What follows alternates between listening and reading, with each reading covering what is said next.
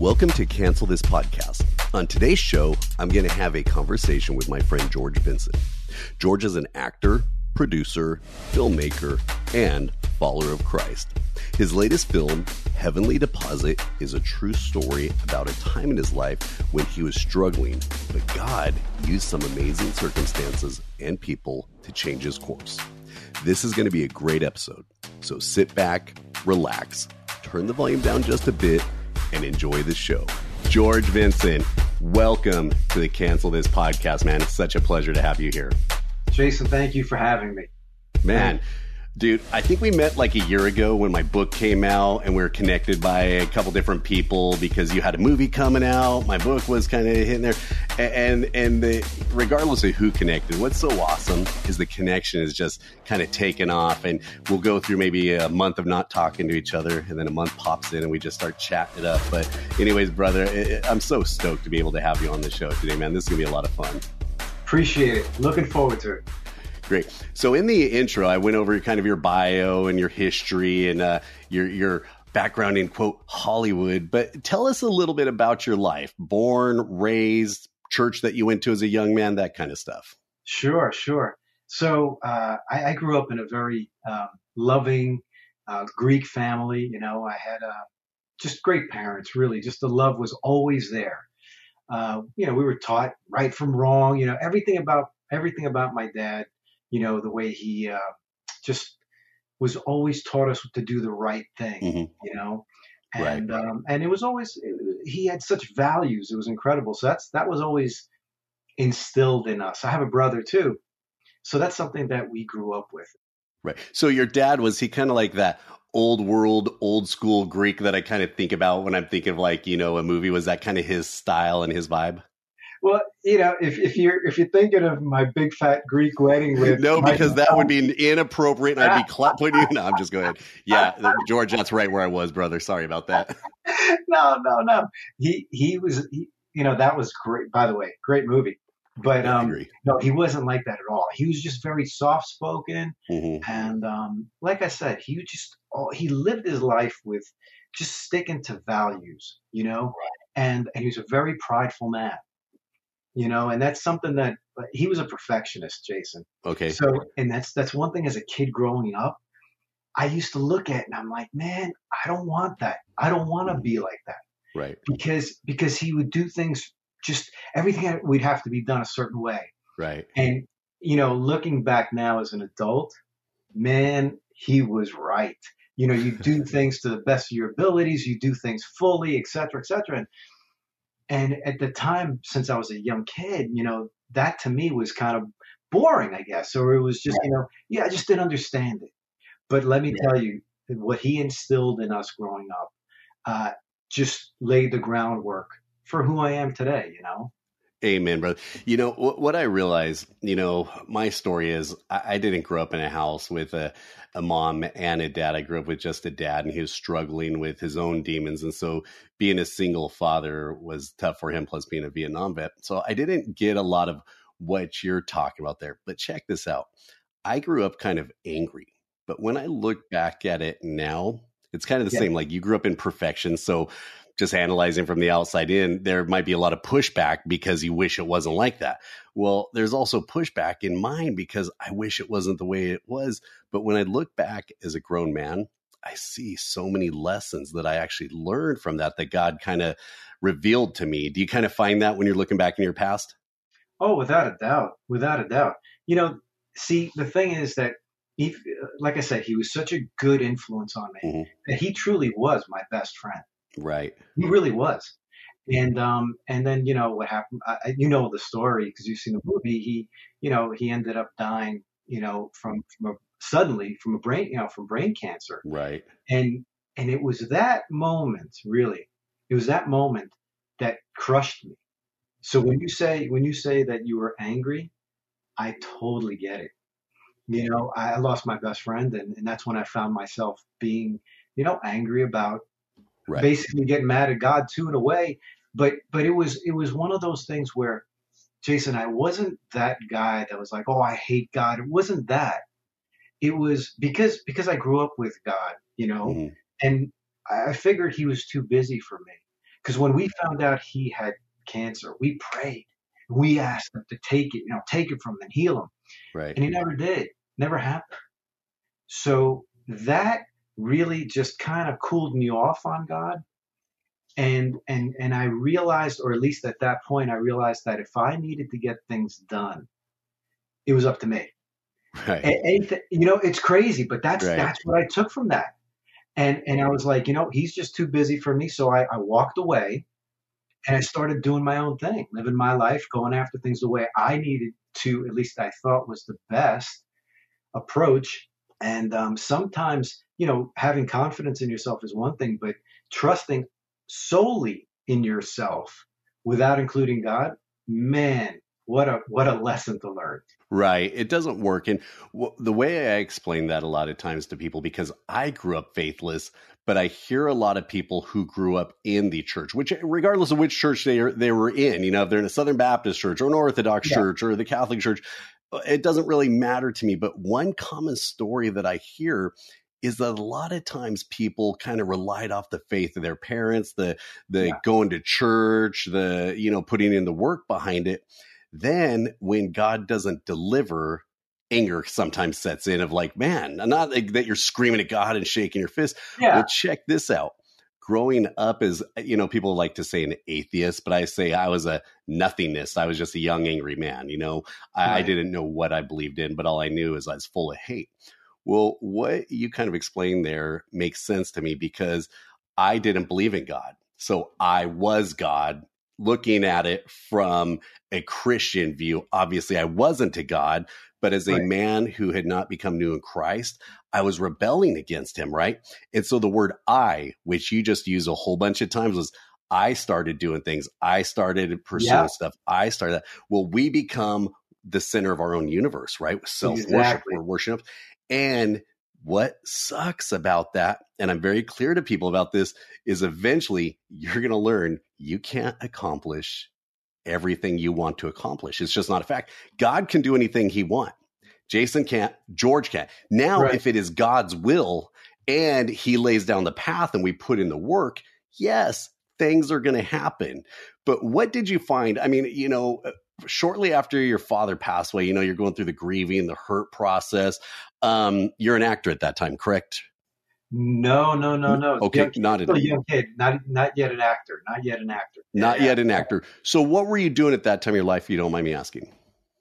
Um, basically, I was being, you know, a young kid, you know, young kid, basically, you know, f- uh, finishing up, you know, going to school, stuff Right. like that, and um, so so a lot of a lot of what I needed to do, you know, who I who I was at that point, was really right before I, I started beginning to become that man, become a, man. you know what I'm saying? So right. Yeah. like, No, I hear you. Yeah. I mean, when, when do we really become a man? Sometimes, like, dude, I didn't become a man until I was almost 30 something years old. You know? Right, So, right, what is that true point of becoming? There's the age of 18, there's adolescence, there's puberty. I get all that stuff. But at what point do you truly become a man? I think that could be uh, up in the air for a lot of people. here's the thing. I I did I do want to say that um, that experience really got me to a point to be a man sooner than I wanted to be. Right. Because when, when that happened, it's all of a sudden you have to step up. You know, and you know, as, Mhm. as as a young kid, you have to step up and, and Right. help out as much as you can in the household and Right. whatever. So it kind of forced me to grow up kind of quick right. Right. I hear in you. that sense. Right. And so so when you finally started breaking into Hollywood, and I don't know all the proper terms because mind you, I sat in a firehouse for 22 years. There were no actors, producers, directors walking by my little firehouse over there on 34th Street in West Oakland, right? So I don't know all the terminology. But with that being said, your career starts going into acting. How, how did Yeah. that come about? Oh man, this is great.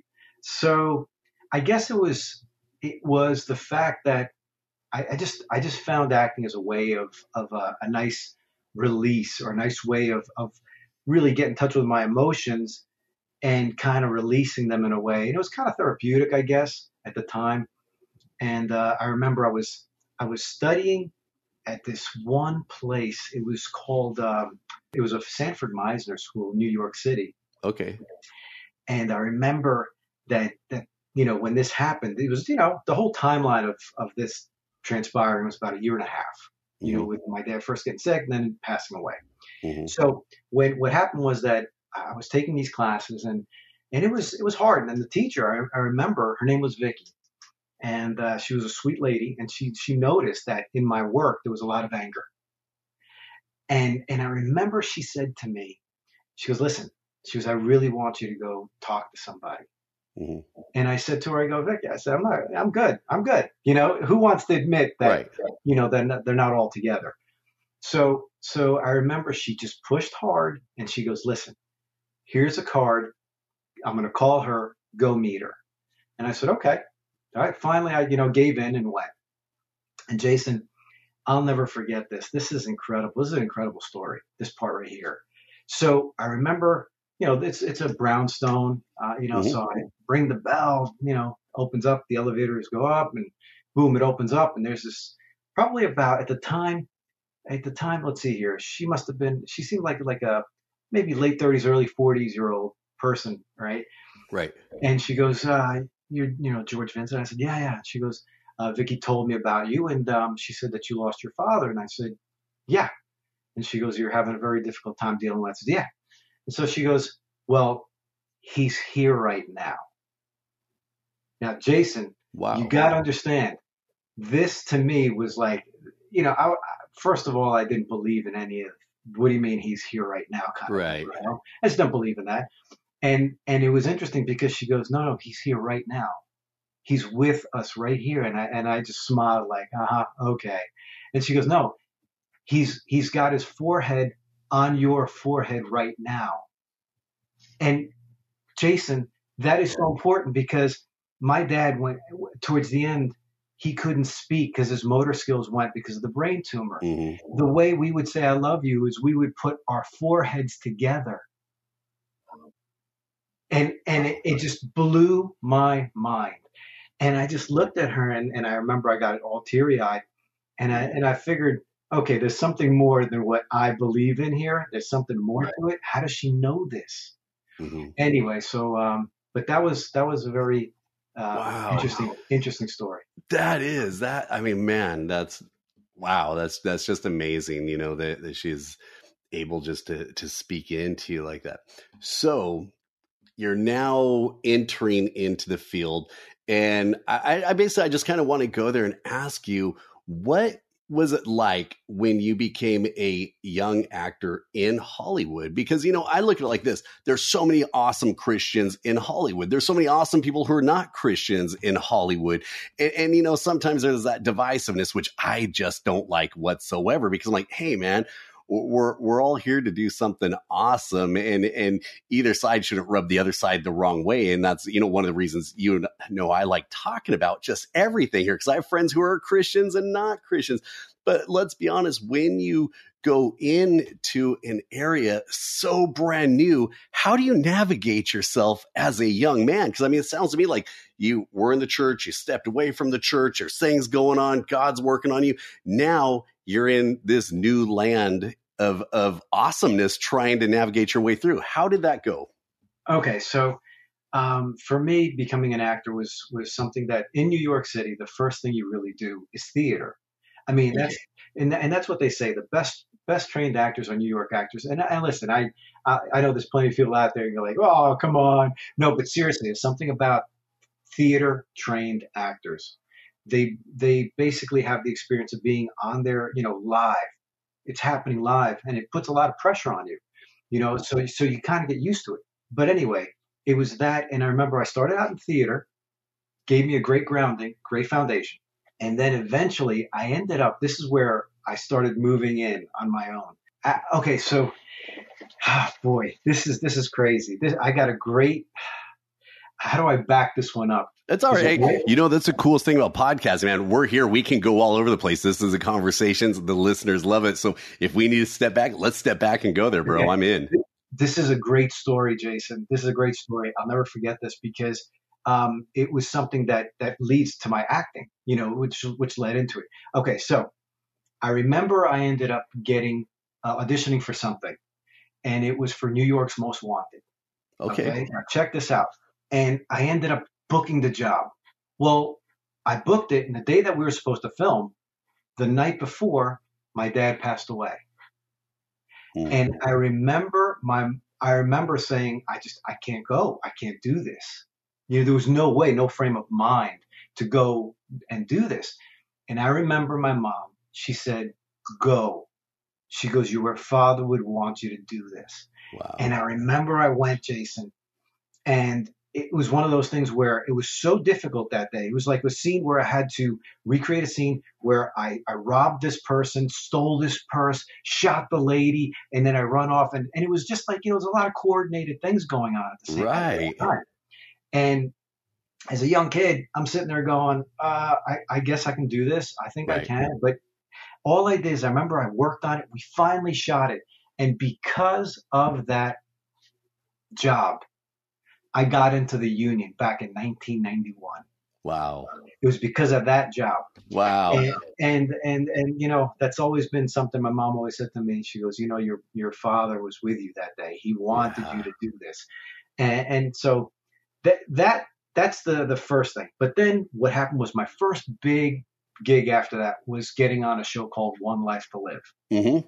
So getting to your, to get back to your question that what was it like?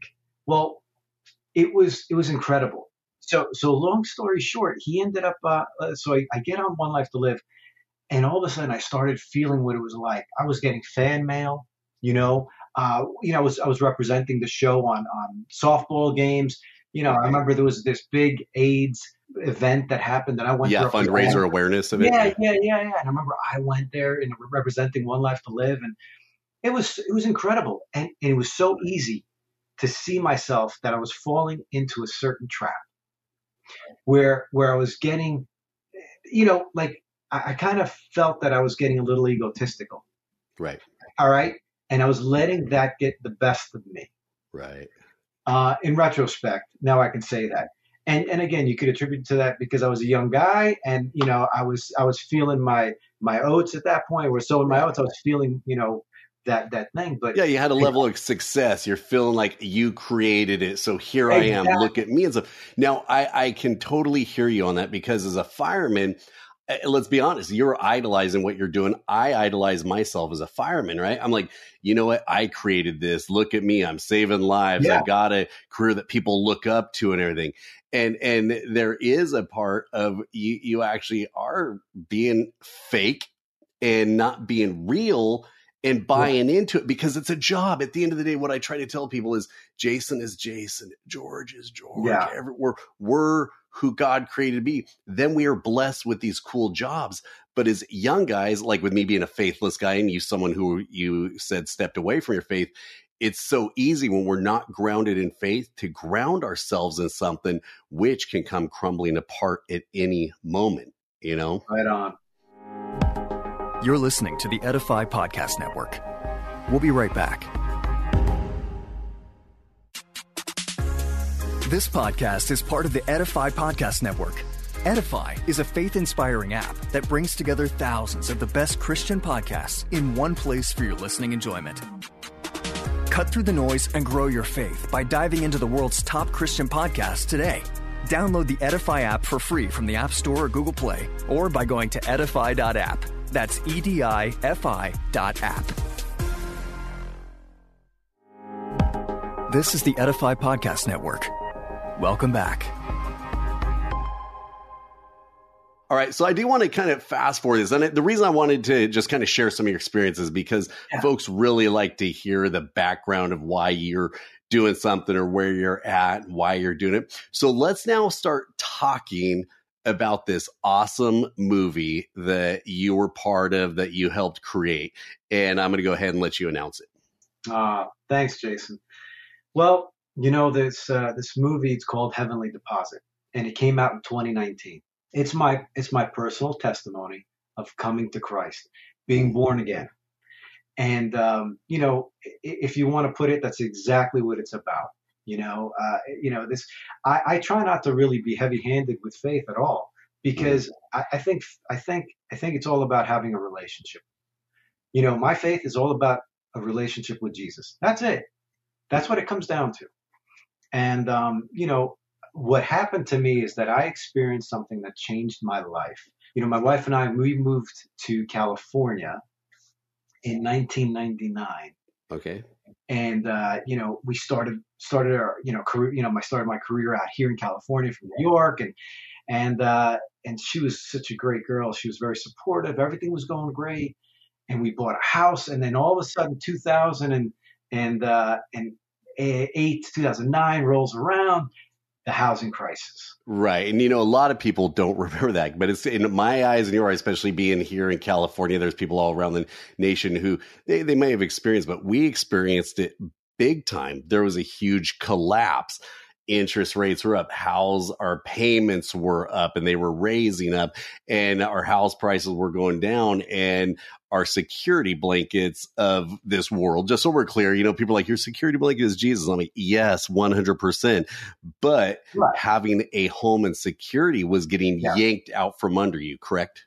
Absolutely. Absolutely. And at that point, I still like, you know, I was, I was under that philosophy. I was living that philosophy of, if it's to be, it's up to me. And that's from, you know, when I was right. a young kid up to that point, you know, back in 2009. And, you know, it was funny. It was funny because when I really look back at it, I see where it led me to. Okay. So my, and, and it was a world of, of hurt, world of hurt. And uh, I remember we were losing our home just like a ton of other people. Um, I had lost my job. You know, I was an actor, but I also had a side job to keep things going. Lost that too. And I remember I remember everything was we were doing whatever we could to stay afloat and, and make sure we didn't get that notice of default. All right. You know, we you know the and, and get the foreclosure thing. So mm-hmm. you know, we ended up getting our notice and uh, you know, if we didn't pay by a certain date, we were gonna lose the home. That was it. It was as simple as that. And and reality never looked so hard, you know, and uh, we did whatever we could and to, to make a long story short, we sold all our gold. We sold stuff in the house to, to stay afloat, make payments, and eventually it came down to we didn't have enough. And at the same time, my wife got got very ill. Something happened, mm-hmm. right? And it was a life threatening issue. So my life went down the toilet. So I, I'm I know I'm going to kind of interject here. Yeah. As guys, yeah, when we can't provide, yep, it doesn't feel very good right? Let, us keep it real. It, it, it, doesn't feel good. What were you feeling like personally, bro? What what were you feeling inside while you were oh, going through this? Man, um, I felt like I was the biggest loser. Right. I felt like I felt like I let her down. I let me down. I let you know. It's like carrying, you know, seeing what what my dad was like as a provider, mm. and then seeing where where I'm at. Right. It it crushed me. It crushed me. And uh, I remember just thinking to myself, I've, you know, I've, I've blown it, uh, you know. So here's what happens. I remember uh, we sold all our gold. There was a gentleman in in um, Los Angeles. What a gem! He was taking, you know, he was buying the gold, but it was still not enough. And and I remember, I remember just, you know, Christina's in the hospital. I'm I'm, you know, at home thinking about things, and all of a sudden, like I, I hear this voice, and uh, and it and the voice said, "Go to the bank." Hmm. And Jason, it was it was so surreal. I, I literally just stopped myself, and you know, I had twenty four hundred bucks. In the movie, it's a little different, but this is truly happening. Well, yeah. I mean, when people go yeah. to watch my movie of you know the fire department, you got to make the movie watchable. I get it, you know, and yeah. you could write a novel and put all this in there. So I totally get it, man. No, don't yeah. don't ever worry about having to explain that. Everyone okay. fully gets that. But so you you don't yeah. have enough money don't have enough money. I'm sit, I'm in my room in, in, you know, in the spare bedroom, which is my computer room. And, and I hear a voice go to the bank. Now it, it, hmm. wasn't, it wasn't out here. It was in my head, but I heard it. And, and so I didn't move. I just, I just froze and then I heard it again. And it, the voice said, go to the bank now. So I, I remember thinking to myself, all right, I'm going to go to the bank. I don't know why, but I'm going to go. Got in my hmm. car and went. It's about 5:15. It's literally the bank is closed. There's right. one car in the parking lot, and as I pull in, you know, it's it's just one car in the parking lot. I open the door, and there's this gentleman that is standing literally with his back to me at the counter where you can deposit money into a into an ATM. The main part of the bank is closed. So, and I remember I didn't I didn't want to I didn't want to scare the guy because he Right. looked like an older gentleman. He had a baseball cap and a suit. And then I go, I go, how you doing? And he turns around and he looks at me and he goes, better now that you're here. Hmm. And I, and I said, thanks. I said, no one's ever greeted me like that before. And he says, well, if you can't be nice to someone now, when can you be? He goes, Wow. there's always heaven. Right. And he smiles and, and it was this big smile and genuine smile. Right. And and I remember thinking to myself, yeah, okay. So he goes, you have a good night. I deposit the money and I go outside and I see him leaning on the back of my car. Now, like I said, there's only two cars in the parking lot, Mhm. And he's leaning on the back, and, and I and I'm thinking he's having a heart attack or something. So I run over to him and I'm like, hey, you all right? Mhm. And he goes, yeah. He goes, this your car? And I said, yeah. He goes, it was rolling backwards. I just stopped it. Now here's the thing, you know, I did. You can't. You don't realize where a car is parked in a parking lot when there's no cars. Right. You know, because you could see where a car would be. You know, there's spots for cars, yeah. but but, but you didn't know that it was rolling out of its actual spot until Right. you really, you know, until you really see it, and then you're like, Right. oh man, this thing had rolled out at least four feet. It was going to hit a wall. Yeah. Anyway, so to make a long story short, this is how it all starts up. It was him, this gentleman, that meeting where he said, he goes, um, when, when you know, I, I jumped in the car, I pull it forward, and I said, thank you. And he goes, Can, he goes, you got a minute? I said, yeah. And he says, when I saw you inside, he goes, I thought you were the one. But now that this is your car, I know it's you. And, and I just looked at him and I said, what? And he says, I, and this is, I'm gonna, I'm not gonna go further in this area because people can watch the movie. Right. but Right. Right. he says to me, I was, I was on this property. I was pulling out this sign out of this property, and God told me to come here and tell the man everything is going to be okay. Wow. And I'm sitting there going, "Oh man, this is crazy." And Chills. what what comes after this really led me to accept Christ as my Lord and Savior. It was that event. Yeah. It was it was. I mean, you have to see the. the Yeah, I, I won't give it away moment. because obviously, you know, Christy and I, we've watched it, we loved it, we've recommended it to our friends, but it just gives me chills because for me, I love relational talk. Obviously, you know me, I'm I'm old school in my Bible all the time. It's God's mm-hmm. infallible word. People like to have so many discussions off to the side about miracles happening, miracles not Yeah. happening, blah, blah. and it's just it's nonstop because what I try to tell people is if something happens, just go with it. Just go Yes. with it. And, and and so with me in my life, I've had situations like that happen. And l- last time that really happened, I actually got to quote be that guy, if you will. and again, not giving away the movie and stuff, but I just many many years as a fireman, I can recognize when someone's just really struggling and hurting. So Yeah. God let me live as a fireman for all those years, right? Then he gave me a Bible and the Bible instructs me how to go help people do something. Yeah. Well, one day, while it wasn't like I was called to Home Depot to go speak this lady, I was honestly there to get some bags of cement. Let's keep it real. But quote, divine appointments, if you want to call them that. Sure. And the lady who was there that was working, I, I could see that she was a recovering addict, you know, just because again, I'm not judging. But as a paramedic many years, I could see the marks on her arms and all that stuff. And I could see that she had a recovery band on and all this stuff. And I saw a cross and I said, you know what?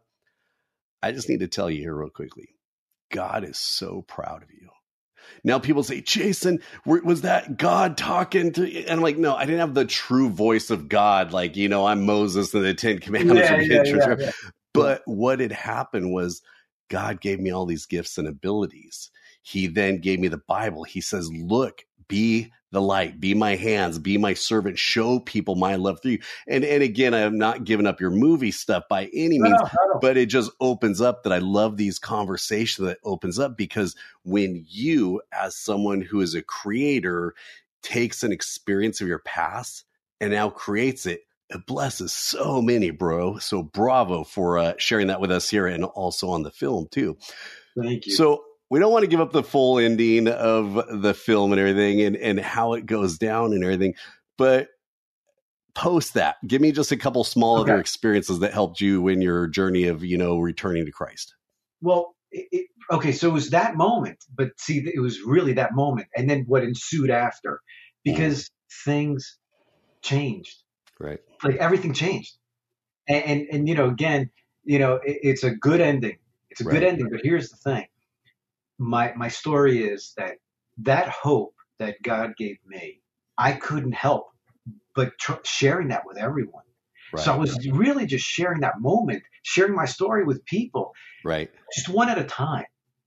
And ultimately, what happened was I ended up telling this one gentleman, and uh, it was at a it was a Starbucks. I don't know, it was a Starbucks, and this gentleman was a, a minister.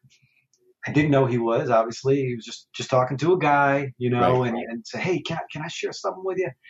And then he turns to me and says, you know, I'm a minister, and he goes, this is a very powerful story. He goes, you have to make it into a movie, and you have to share it with the world. Why didn't I think of that, Jason? I was telling people one at a time. Isn't that Right? Well, I, I think there's a lot of times we like with me, I didn't want to write out my story because you know you truly want to be humble, right? Yes, And and when you're dealing with faith, it's this balance. So we're so told me time, be humble, be humble, be humble. Then you tell your story, and people are like. Jason, you're making it about you. George, you're making it about you. I'm like, Yeah, no, yeah, yeah. I'm telling the story Yeah. God gave me. So sometimes, let's be honest, there's a little fear, if you will, that we're scared what people think, even though it's so, e- come on, man. It's so easy to say, don't worry about what people think about you. Yeah. Well, when they're telling you what they think about you all the time, it kind of, it kind of pulls you back a little, you know? So I get why it wouldn't pop in there. Like with me, I didn't want to write out my story, but same thing. Pastors are like, this is impactful. And Yeah. if God gave you something, it's not like you're going to be a in the land of sin if you don't share it. But it's like, think about this. Would it be sinful to hold on to it knowing that God wants you to share it with the world? You know? And that's the route that I took with it when I was uh, thinking about sharing my story. and that's so that's that's exactly right. And and what I learned, what I learned was that this whatever we can do to help others is what we're supposed to do. Lead them to Christ your own way, your own way. Again, um, if it wasn't for if it wasn't for this experience, I wouldn't be able to do this. Yeah. you know so so i look back at you know like the chicken and, or the egg thing you know what came first what but obviously he had a plan you know and and thank goodness i listened Right. really it could have it could have been easy that i just didn't pay attention to it or whatever but being able to share my story with people has been the, the response has been amazing and i'll tell you why we've helped people Right. Jason, there's no better feeling knowing that someone says to you something like, Hey, you know what? Your movie helped me on my walk with God. Right. You know, I never, I, I thought I was the only one going through tough times. And I'm sitting there going, Lord, thank you for, for making me, you know, like I, I look at it this way. I'm just a spoke in God's wheel of life. I'm just a spoke. If I can help to do something, then I've done my job. That's so good, man. And, and here's my take on it too: is just you know his timing is so perfect too.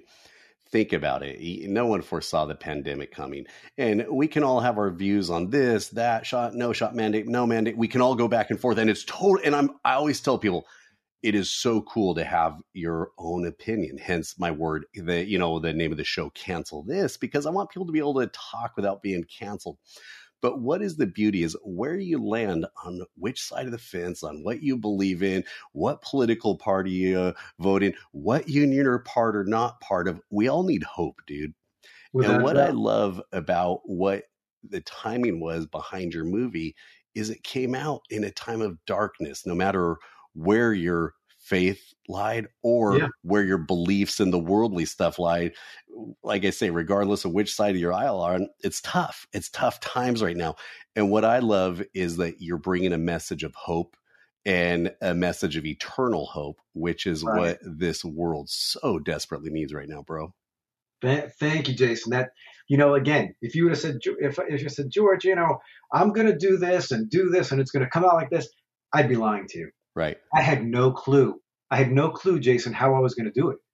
But what I will say is this: I just put all my faith and trust in His hands, and I said, "Look, I want to honor you with this film, and I Mhm. want to reach people and give them hope." So all I did was then, like, I was just a vessel, basically, Right. you know. and he and- pieced it together behind he the scenes. Like everything. Yeah, no, knowing some of the stuff I know of behind the scenes production, all this stuff, just Yeah. the people he brought along, how how to get. I mean, things cost money, stuff happens, that you know along the way. How he knitted it all together, man. It's such a blessed story.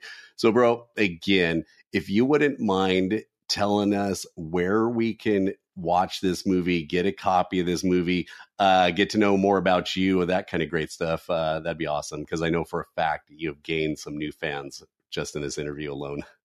Jason, thank you for, for again for having me. Thank you for giving me this opportunity. Um, if, if people can just go to heavenlydeposit.com, www.heavenlydeposit.com. George, thank you so much for spending some time on the podcast today. My friends, go check out this movie, check out the merchandise. You're going to love it. George, have a fantastic day, brother. You as well. Thanks so much, Jason.